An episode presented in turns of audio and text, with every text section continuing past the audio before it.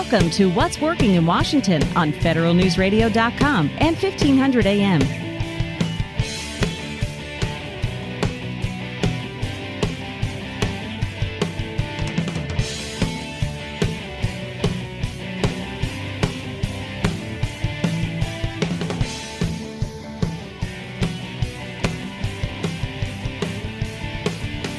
Hi, I'm Jonathan Aberman. Coming up on today's show.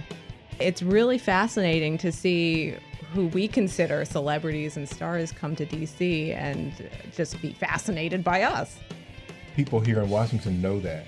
They know that people coming from Hollywood are enamored with them because of their power and they love it. They play this little game about being Mr. and Ms. Super serious and I've got a big important job to do. But then when they're off mic and when they're off camera, they're, they're talking about, great to see George Clooney and to, to hobnob with Angelina.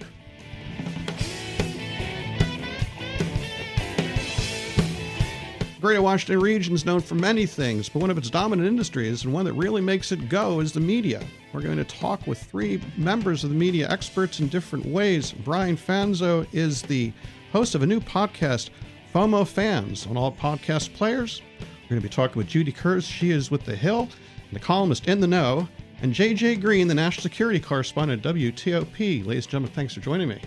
Thanks for having Thanks. us. Thanks for Well, having let's introduce ourselves to the audience. Uh, start with you, Judy. What, what's your day job? What do you do all day? My day job, I'm the in the know columnist for The Hill, which is basically a fancy way of saying I'm the gossip columnist for The Hill. So as soon as I say that word gossip, everyone immediately zips their lips, especially here in Washington.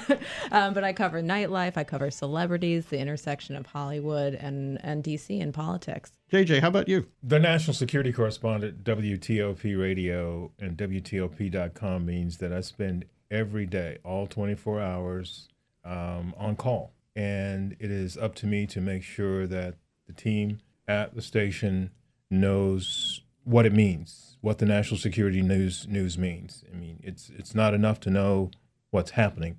They need to know what it means. And that's my job to make sure one that we know what's happening and then what it means. Brian, how about you? Uh, I'm the founder of a influencer marketing strategy company, iSocialFanz, and uh, I'm a millennial keynote speaker. So I, I host two podcasts. I create a lot of content, and I, I speak about 45 to 50 events a year. I did uh, 11 countries last year. Really, my job, I'm a cybersecurity background for the Department of Defense that went into cloud computing. I'm a big tech geek uh, that kind of fell in love with the power of digital media to connect uh, worlds. So my job, I like to say, is I translate the geek speak and uh, try to help people understand where where digital is going today, and hopefully set them up for success tomorrow. It's very revealing to me that all three of you have deep connections and nexuses here in DC, yet completely different. Right? Doesn't that say something about the the nature of our community? You think people realize how diverse and how varied our community is? Yeah, absolutely. I mean, I was born and raised here in Washington, and I think I'm actually one of the few of my uh, friends group who actually stayed in DC doing journalism. Um, uh, you know, it's just amazing to see a, a lot of people branch out into the international world when you grow up here uh, in DC because it's such a international transient town. Um, but yeah, it, everyone thinks politics when you think of Washington. That's certainly a big part of it, and I cover that part of it. But um, it it certainly leads to many many other things growing up here. Washington is Hollywood when it comes to news. And that's a part of the reason why you have so many people here who do so many different things. And part of the reason why I say it's Washington is Hollywood when it comes to news is because you have the White House here, you have Congress, you have the Pentagon, you have the CIA, you have the world financial community, you have all you have diplomats from every country, recognized country in the world here, and you also have vibrant communities that are built around Washington. So you have all sorts of opportunities for a journalist here, and the diversity is just off the charts. People, a lot of people just don't realize it. Well, I think it's kind of hard to realize it sometimes because I, I actually was here for seven years. My first job out of college was a government contractor, And living in this arena as a government contractor, commuting from you know outside 22 miles outside to the Pentagon, and you know taking an hour and a half, I really thought everything was around the government sector when I lived here. I I left, moved to Arizona for seven years, and now I've been back here two years as a digital marketer. And for me, I my eyes were you know kind of wide open and said I missed a lot of what was going on here because of kind of the circle the traffic, you know, like the commute, a lot of that arena. And for me, I think that's exciting. I think it's probably more exciting than I even realized as I was moving from the, you know, from Arizona back to an area that I knew, you know, pretty vibrant as far as what I was doing in the, the government sector. But I'm beyond impressed with entrepreneurship and the investment in the tech community and then media across the board. I mean, the access to uh, different brands that I didn't realize was possible uh, is now opening my eyes to being excited for the region. Well, JJ, you mentioned, and, and Judy, as, as well. It, Hollywood. I mean, that really resonates with me. And you think about the correspondence ball and nerd prom and, and all the rest of it. But outside of this region, I don't really get the sense that the tapestry of this region is really understood when you go around the country. What do you think? Well, just speaking of Hollywood, I know I cover a lot of celebrities who come to town uh, for various events, a lot of fundraisers, a lot of different uh, pet causes that they come here for. And when Hollywood comes to DC, it's like DC is their Hollywood, as JJ said, where they're stargazing with lawmakers, lawmakers, uh, politicians, the president, who the administration. These are like their stars for them when they come to town, um, and they're just in awe. They have their jaws on the floor about how the world works, you know, how politics works, um, learning how to to go to the Capitol and um, and lobby for a certain cause that they're here for. Uh, it's really fascinating to see who we consider celebrities and stars come to DC and just be fascinated by us. Yeah, you know, the really funny part about that whole situation, too, is people here in Washington know that. They know that mm. people coming from Hollywood are enamored with them because of their power and they love it. They play this little game about being Mr. and Ms. Super serious and I've got a big important job to do. But then when they're off mic and when they're off camera, they're they're talking about, man, it was great to see George Clooney and it's great to, to to hobnob with Angelina. But you know, the reality of the whole deal is that you can't do anything in this country without taking into account what Washington thinks. And the bottom line, that's why these celebrities come here. That's why all of the content makers want to come here. If you look at the number of movies that there are about Washington in the last decade, it just keeps growing. And there's always a television series that's based on Washington. And it's funny, I was watching a movie the other day, um, and um, there was a scene in the movie that it was supposed to be a movie about a guy in Australia who was adopted. I think the movie's called Lion mm-hmm. by two people in Australia. And what was really interesting, the airport in the movie was Dulles.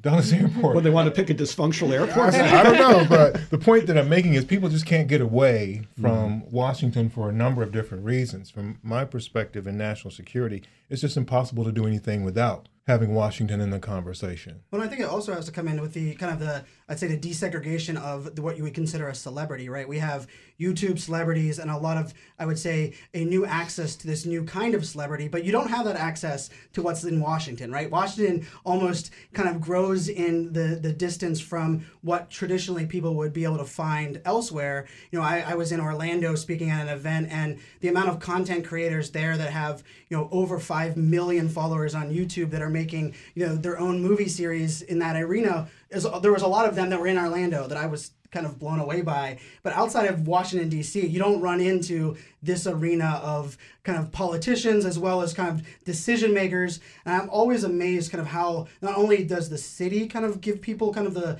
the excitement and chills because it is nothing you know nothing like DC anywhere else where you're visiting, but I think there's an element here that says you know, I get, I'm starting to see more celebrities. You know, my my next door neighbor is now very influential, but you don't have that in any uh, uh, city outside of Washington D.C. Well, isn't it one of the things that gives somebody celebrity here or gives somebody power here is a platform they sit upon? And uh, we're in an interesting moment in our history right now. You mentioned celebrity. Um, Judy, I'll start with you since you you cover celebrity in some ways, but but all of you how does one signal celebrity in, in this world that we're in now? Title isn't always the best indicator of somebody's influence now. There's uh, there isn't a de- definition for celebrity it seems anymore. I remember um, you know, DC wasn't always known for getting A-list talent, shall we say. You know, a couple years ago I covered an event at the Capitol with Courtney Stodden, who's a reality TV uh, starlet uh, in a lettuce bikini, lobbying Congress uh, on behalf of people for the ethical treatment of animals um, to eat veggie dogs. Uh, so, so, she was in a lettuce bikini handing out veggie dogs. I mean that, and you can bet there were hordes and hordes of reporters there because there was everybody loves lettuce. Everybody loves lettuce. That's exactly right. um, but when you get even just a hint of a celebrity in DC, um, it's it's like bait, and every you know the sharks hone in on it. Um, and that has changed a little bit. I think Washington has, especially under the Obama administration, became more of a hotspot destina- destination for, you know, high caliber talent, the George Clooney's, the Angelina Jolie's, the Brad Pitts of the world. Um, now it's kind of going back to that under the Trump administration because not as many Hollywood stars necessarily want to associate uh, with who's in power at the moment. So anytime any celebrity uh, who has the faintest bit of fame comes to town, uh, we're seeing reporters just show out and in force to cover them. So something else that strikes me on top of celebrity, JJ Green, I know that you cover very serious beat. There are a few things that's important right now as national security. When you look for somebody to speak author- authoritatively, don't you source them differently now than maybe you did five or ten years ago?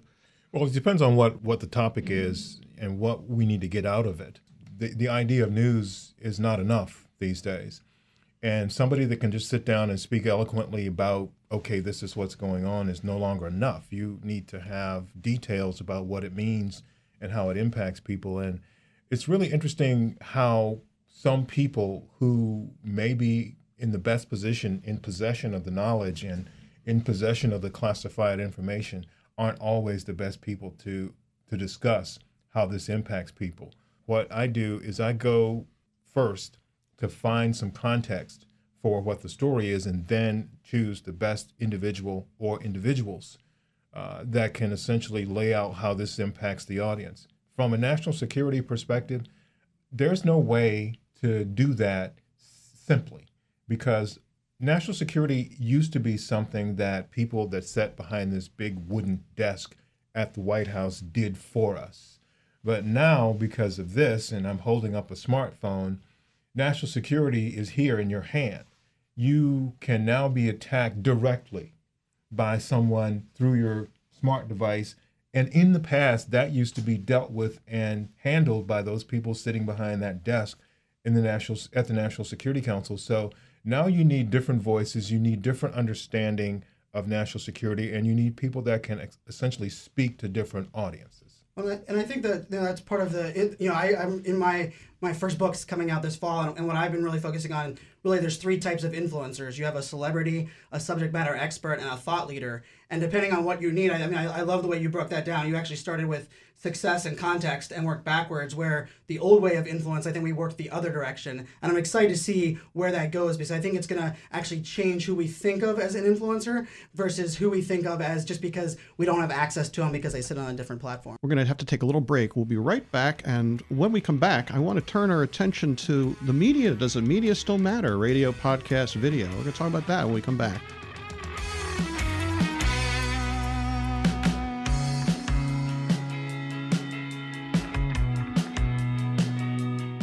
A special thanks to our sponsor, Eagle Bank.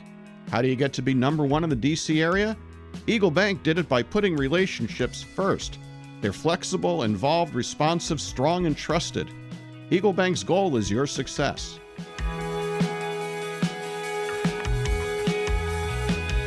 We're back in What's Working in Washington special, talking about DC, its media, and how it's changing as a region. We're here with Brian Fanzo. He is a change evangelist, millennial speaker, and CEO of Social Fans.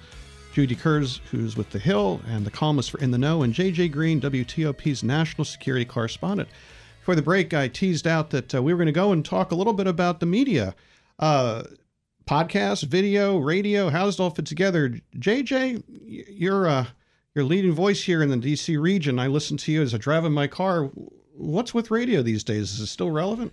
Yeah, and I'm gonna tell you why. Seven years ago, maybe eight now, the spokesperson for a top member of the president's cabinet, security related, told me when I asked him for an interview with this individual, he said, Hey, look, bro, you and your radio station are not a good use of our senior leader's time.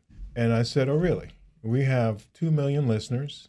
That is in four states and the District of Columbia. And included amongst those listeners are people who are diplomats, the people who essentially drive you around every day, Secret Service, people in the White House, and all of the pertinent communities, you know, the intelligence community, defense. And you don't think we're worth your time even if these folks listen? He said, no. I said, why is that? He said, well, that's because uh, we believe that uh, the, the wave of the future is, is, is, is television. And if we want to get our message out, then we can do it on the Sunday shows or we can do it in one of the big newspapers. And I said, Do you know how many of the big newspapers I find on the floor in the plastic when I get to work each day? And do you know how many viewers the big news networks have in comparison to what we have compared to them? No, but it doesn't matter, he said. It's all because this is what we've chosen and this is what we want to do. And uh, later, he uh, left that job along with several other people that he had recruited to push that message. And it was really interesting. I got an email from him asking me, because he's a national security professional, if I would consider interviewing him. And I we pointed him back to that conversation that we had had. I said, Do you remember this conversation? He said, Yeah. I said, Well, what changed, bro? he said, um, Well, um, I understand what you're saying then. I said, Well, that's good. Unfortunately for me, you made my life very difficult for a number of years because you didn't understand it then. But I'm glad at least you understand it now. The radio's not going anywhere. It's here to stay. You can bring on whatever you want to bring but it's not going anyplace. It's a part of the family. Podcasts, TV, newspapers, radio, anything else, social media. Radio is here. And folks, I think, sort of get that now. Well, I think I think it's you know this is an interesting piece. I, I work with a lot of brands on how they can get in touch with millennial and Gen Z consumers, right? Those born on a device, even younger than myself. I'm a millennial, but I, I say I'm a pager wearing millennial, which means I'm 36. So I had a pager at one time. But you know, when I when I think of that idea of radio, I think part of what we're seeing now is that it's I, I like to say the field of dreams uh, content creation is is broken. It used to be you build it and they come, and now you have to create content and bring it to where your audience is. And I think because of that, radio is something that it's a very interesting conversation because TV became we went from the world where I grew up, where my incentive for being good in high school was I get to stay up late and watch 90210 on Wednesday night. Where kids today, it's like I'm mad that Game of Thrones is, is spaced out over you know years and months. I want you know I want House of Cards I get all my content when I want it, where I want it, how I want it. And so this is an interesting separation between, I would say, the younger generation now and then where you see things are going. And I think the younger generation is going to start to gravitate to things that are kind of that, not only have that traditional nostalgia element, but also allow them to have some raw, real conversations. Because there's a lot of, I'd say, disconnect in a lot of the digital that we see today, because we've spent the last seven to nine years using automation, websites, everything to distance ourselves from the people that we actually are consuming with. The question I have for radio that I, I still struggle with is it's still in from an advertising perspective of monetization. It, you know the billboard kind of project what a billboard is for an advertiser compared to a digital display or even a 30 second roll ad inside of a podcast. The tangible data to understand path to consumer what people click on links is a much easier tangible element inside of this digital space than what we've been able to really map in the radio area. So it's an interesting thing to see where digital ads kind of influence data because we use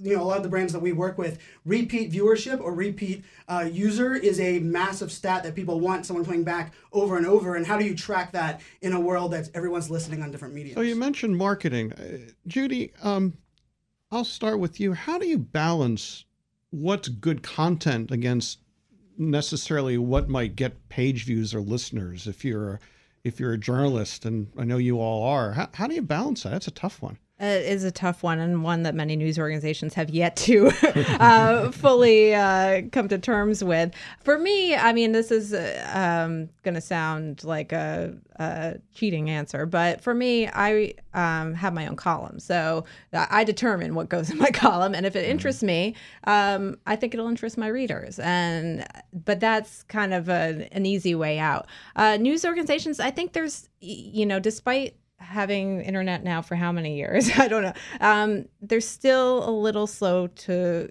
kind of have any sort of path to what's newsworthy um, and what is going to get clicks. And I think a lot of outlets struggle with yeah. this um, and balancing um, the news value of something versus um, just getting eyeballs on your stories. I don't know if there's a clear answer for it yet. I I think that it's one of those questions that is going to keep coming up um, as long as news organizations are still trying to uh, make the rules. Well, you know, and your audience is who determines what's good, right? I think that's a there's an odd space where we thought as a creator or the broadcaster that we we decide what was good. You know, we create a viral video that nobody watches. It's not a viral video. It's, it's, it's just a video. Yeah, it's a video that you thought was good that didn't resonate with your audience. Your audience didn't didn't determine that that was good content, right? I think you know I use this quote all the time. You know, Henry Ford always said if he asked his audience what they want, they would have said faster horses, not cars. I think in this new digital landscape, you ask your audience what they're going to want, they're going to tell you everything, every single aspect. They're not afraid to share their opinion. And with that kind of idea, I think when we start looking at the future of media, the reason influencer marketing has taken off and the reason we start seeing, I would say, uh, these pockets of, of niche influencers is because people trust people they can relate to and that they, those people can relate to them, which is exciting piece because that's why your column does a great job compared to someone not having a relationship with a bigger brand or the logo that exists above it. JJ, you, you have a podcast, uh, yeah. Target USA. You're yeah. on the. Are they different in how you approach them with these questions that you know that Brian just mentioned? Yeah. So first, I'll say that one of the things that we're we're looking at when you talk about the plethora of media and platforms is what's real and what's not. And you're talking about people who want somebody to identify with and they can trust, a Walter Cronkite or whomever, you know, a Jane Pauley, you know, Katie Couric, whoever, somebody that they can trust. And that's really at the heart of what it is that we do in news today, and that is um, provide veracity for people, uh, conf- confidence in that individual or individuals or in that organization. And the real key thing at, at, at the heart of this whole discussion is that news is not what people are talking about. News is what people don't know. And it's our job as journalists, as the surrogates for people, regardless of what part of the news world you're working in, is to tell them about what they don't know about. Now, all of this other stuff that people just want to play with and want to engage with, want to have at their disposal, is fine. But I'm just saying they do look at us as journalists to tell them what they don't know. Well, that's and that's an hmm. interesting piece. Just in like, so there's a stat that you know, 65 percent of millennials trust their YouTube people that they're subscribed to more than their friends and family when it comes to making a purchasing decision. Yeah. And that's an interesting, you know, separation because I remember growing up, I didn't, I wouldn't have said I trusted somebody I watched on TV or someone I listened to, other than when you said Walter Cronkite. You have like the resume, right? And these aren't resume driven relationships in this YouTube relationship. It's rapport, it's consistency, it's authenticity, it's the ability to, you know, I, I like to say, you know, say I don't know and not be afraid to say I don't know. Yeah. And I think that is exciting. I think that's where we move this new idea of we trust people that can relate with us, but we also trust people that aren't afraid to be authentic. And I do think radio does a good job of that. But I don't think that's new though. I mean, no, I just think it's yeah. coming back full circle more. Yeah, yeah. I was going to say when I first got into news, there was a guy. His name was Dick McCoy. He was 65 years old, and I think I was probably 22. And he said, "Young man, there are no new jokes, just new audiences." And a lot of what we're seeing now has taken place before. It's like people covering songs. You hear a lot of cover songs all the time now. But to answer your question about how this works with the podcast, we have about a half million downloaders for the Target USA podcast. It's pretty popular.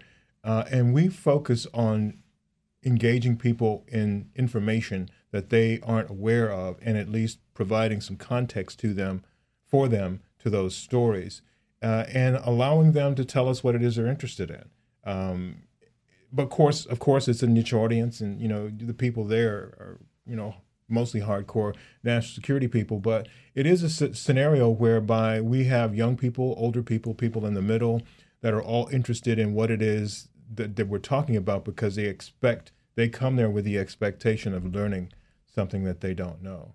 This has been an amazing conversation, and I wish I could extend it for another half hour, but I didn't buy the time. So, before I let you all go, uh, Judy and, and Brian, you're, you're, going to be appearing at an event uh, sometime this week in Fairfax, aren't you? Yes, Social Media uh, Week Fairfax. So, I'll be uh, opening keynote as well as uh, moderating the uh, podcast panel. I'll be talking about the millennial mindset, how to reach those the digital natives, and and keep active with the digital dinosaurs.